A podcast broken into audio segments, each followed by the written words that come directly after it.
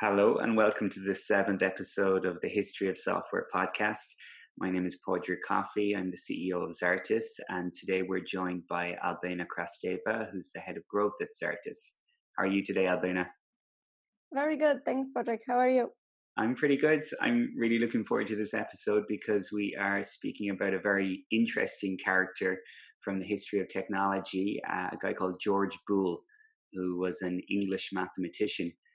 Was George Boole someone you had come across before we started preparing for this episode? I had come across Boolean logic because I think a lot of search engines nowadays um, use it. So I have used the and, uh, or, or not in multiple occasions, but I didn't actually know anything on the history of um, of the man the man behind it. Okay, very good. Well, um, George Boole, you know, it's a name I'm, I'm, quite familiar with. I attended a university in Cork where the library and the main lecture theatres were, were called after him. So I spent probably not enough time in the Boole Library in uh, in UCC in Cork, but um, yeah, someone I was you know familiar with uh, in terms of the name and as you mentioned in terms of Boolean logic, but didn't know a lot about him prior to researching for this episode, so it's um, it's going to be very interesting. We might jump in, and I think Albena probably the best way for us to look at this is to look at Boole first in, in biographical terms, and then look at Boole in terms of the impact that his research and his findings had on the world of software. Sounds good. Excellent. So Boole was born in 1815 in Lincoln, in England. He didn't come from an aristocratic background. His father was a shoemaker and he had little formal education beyond primary school. I guess people back in the Georgian and Victorian eras uh, got their lives together a bit faster than we do in the 21st century because by the age of 19, Boole had set up his own school and for the next 15 years, he spent a lot of time administrating and running schools, teaching, and was very deep in the, the world of education, despite his own lack of formal education. So was clearly a really smart guy um, in that he would be what you would call an autodidact. Um, he taught himself uh, many mathematical concepts. He taught himself modern languages. Um, he learned Latin.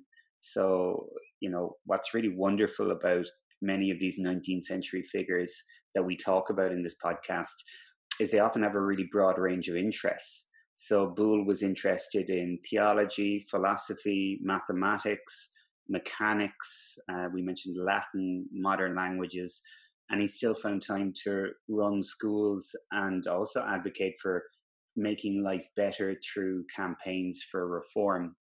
So, have you ever heard about the campaign for early closing? I haven't, no. Okay, well, I hadn't either, so I'm sure very few people have. Um, so basically, the campaign for early closing was um, a social movement to try and limit the working week. So at the time, on average, people were working 72 hours per week. And this campaign was all about reducing that down to a much more manageable 60 hours a week, which by today's standards sounds absolutely insane. But, um, you know, those were the, those were the times. So, um, you know, back to, back to Boole himself, what seems to have been a real inflection point in his life was when he began publishing research papers, mainly on topics pertaining to mathematics. And a real, I think, what really bolstered his career was that in 1844, he was a recipient of a, a Royal Medal for Mathematics. So this was a, awarded by the Royal Society on the basis that his paper was the most significant they had received in over three years. Then in 1846, uh, Boole decided to pursue an academic career in Ireland. So, what was going on um, from 1845 onwards was that the British administration, so Ireland at the time was fully under British rule, had decided to establish three universities called Queen's Colleges. Uh, one of them in Belfast, another in Galway, and a third one in Cork.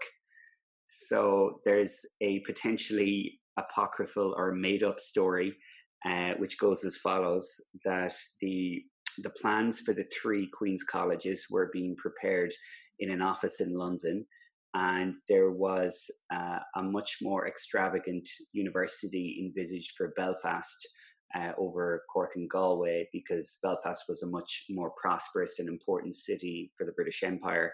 But that this young clerk, who was originally from Cork, switched the plans between Queen's College in Belfast and Queen's College Cork. So Cork ended up with a much nicer campus uh, than Belfast. I'm not sure if this story is true. Um, I heard it over a dinner table many years ago, but uh, you know, it's a it's a pretty cool story, and I actually kind of hope it's true.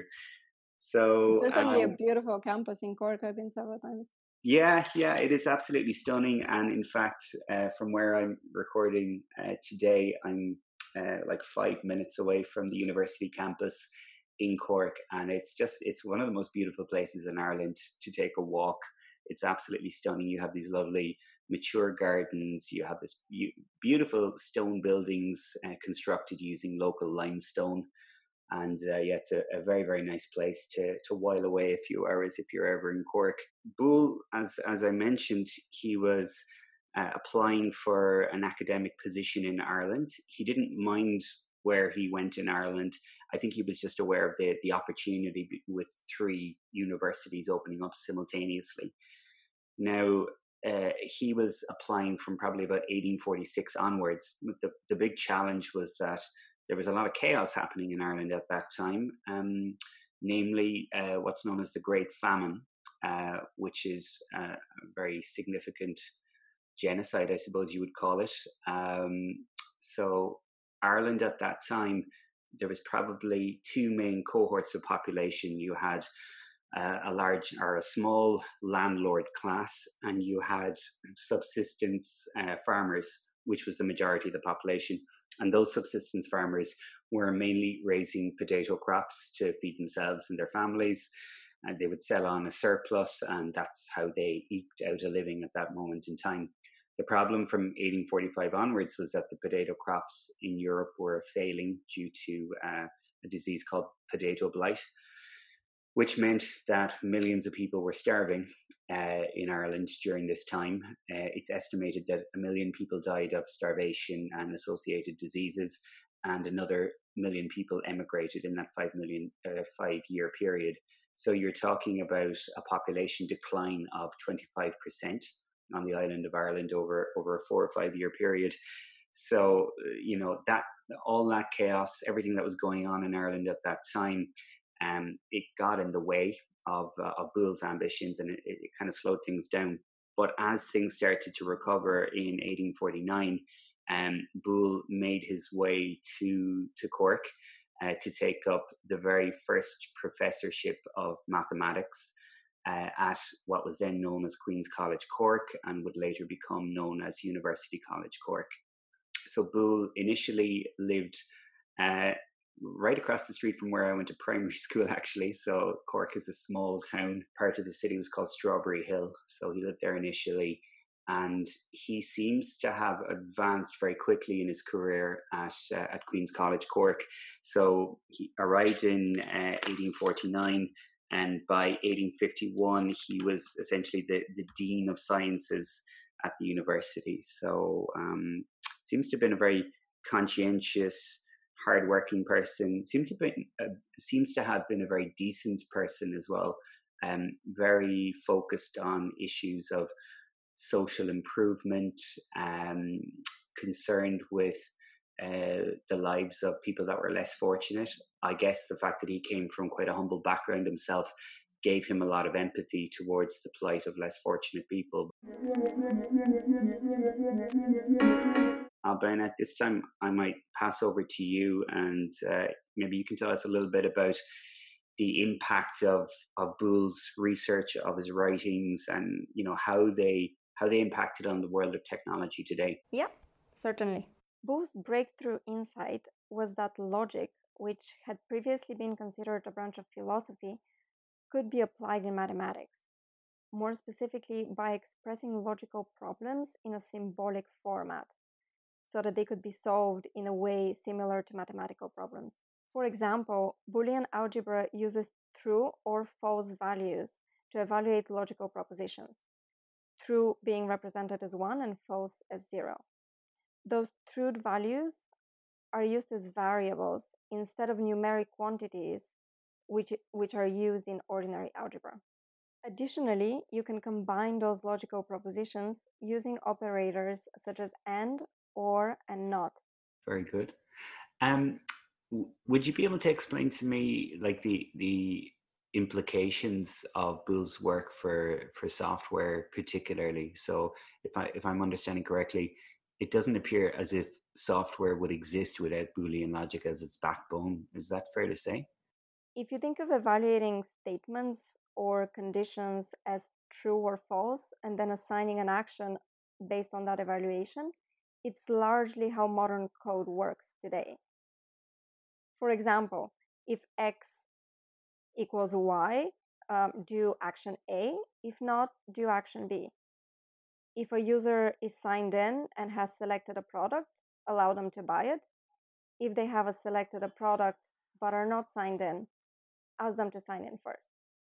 I'm sure you can already see how fundamentally impactful Boolean logic is for software and programming as we know it today. But it actually took many, many years for his work to be recognized for its practical implications. For many years, it was considered innovative but primarily abstract mathematics. The practical application of Boole's work became apparent 80 years um, after his work, The Laws of Thought, was published. And how that happened was Claude Shannon, an American electrical engineering master's degree student at MIT, picked up his book. Shannon was working with a differential analyzer, which was an analog computer and considered one of the most powerful computing machines of the time. The differential analyzer was the size of a large room and basically an elaborate system of gears, pulleys, and rods. It didn't represent mathematical variables with zeros and ones as digital computers do, but by a continuous range of values, the physical rotation of the rods. Shannon's job as a laboratory assistant was to help scientists quote unquote program their problems by rearranging the mechanical linkages between the rods so that their motions would correspond to the appropriate mathematical equations.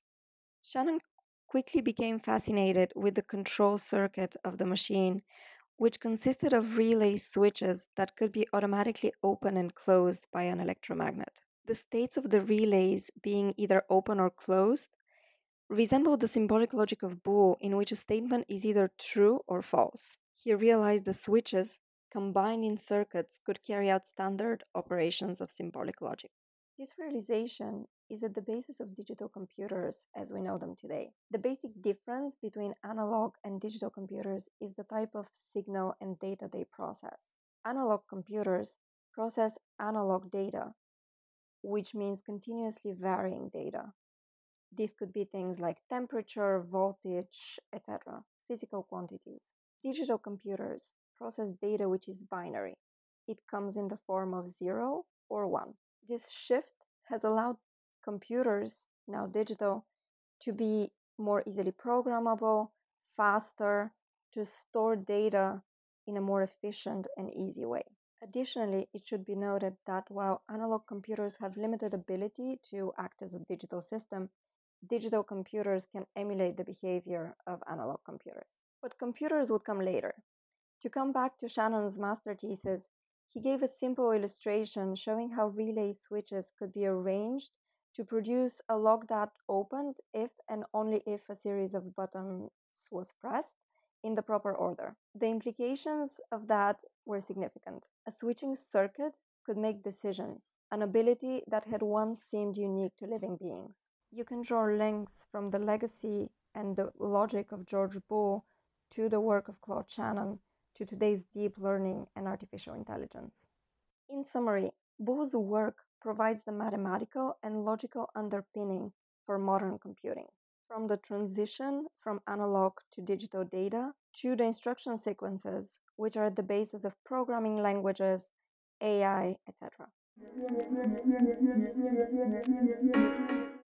It's amazing to be able to trace the roots of all, all of these concepts and ideas that we're we're getting more and more familiar with back to you know Victorian times essentially, and to you know uh, the son of a shoemaker uh, who you know taught himself mathematics uh, and was so so intellectually significant that he was able to propel himself forward into an academic career. Um, and for me, that's one of the most gratifying aspects of uh, producing this podcast every week is the opportunity to research and learn and look at these very significant figures in the history of technology and the history of software, the impact that they had on the world. Um, many of them, as I say, coming from either humble beginnings or you know when you speak about people like eh, Ada Lovelace, um, you know the fact that at that time it was not common for for women to be very prominent in the worlds of academia. Um, it's just amazing to see what people were able to accomplish. And uh, as I say, it is one of the most exciting and gratifying aspects of working on this podcast. What was specifically interesting for me do, while doing this research was the importance of history. If Claude Shannon hadn't picked up an eight year old book, we might not have digital computers as we know them today, or not in the same timeline. We often think what's modern is what's right, what's best, what's coolest, but sometimes the answers might lie in the past. I think we could wrap up for today. It's been great talking with you, and uh, really appreciate your your inputs on um, on the work of George Boole and the impact that that's had in terms of software, in terms of hardware, probably the uh, germination of things like artificial intelligence. Our podcast is produced by Nick Brennan, and uh, we'd like to thank you once again for listening this week. Thank you, Albena. Thank you. Thanks, Patrick.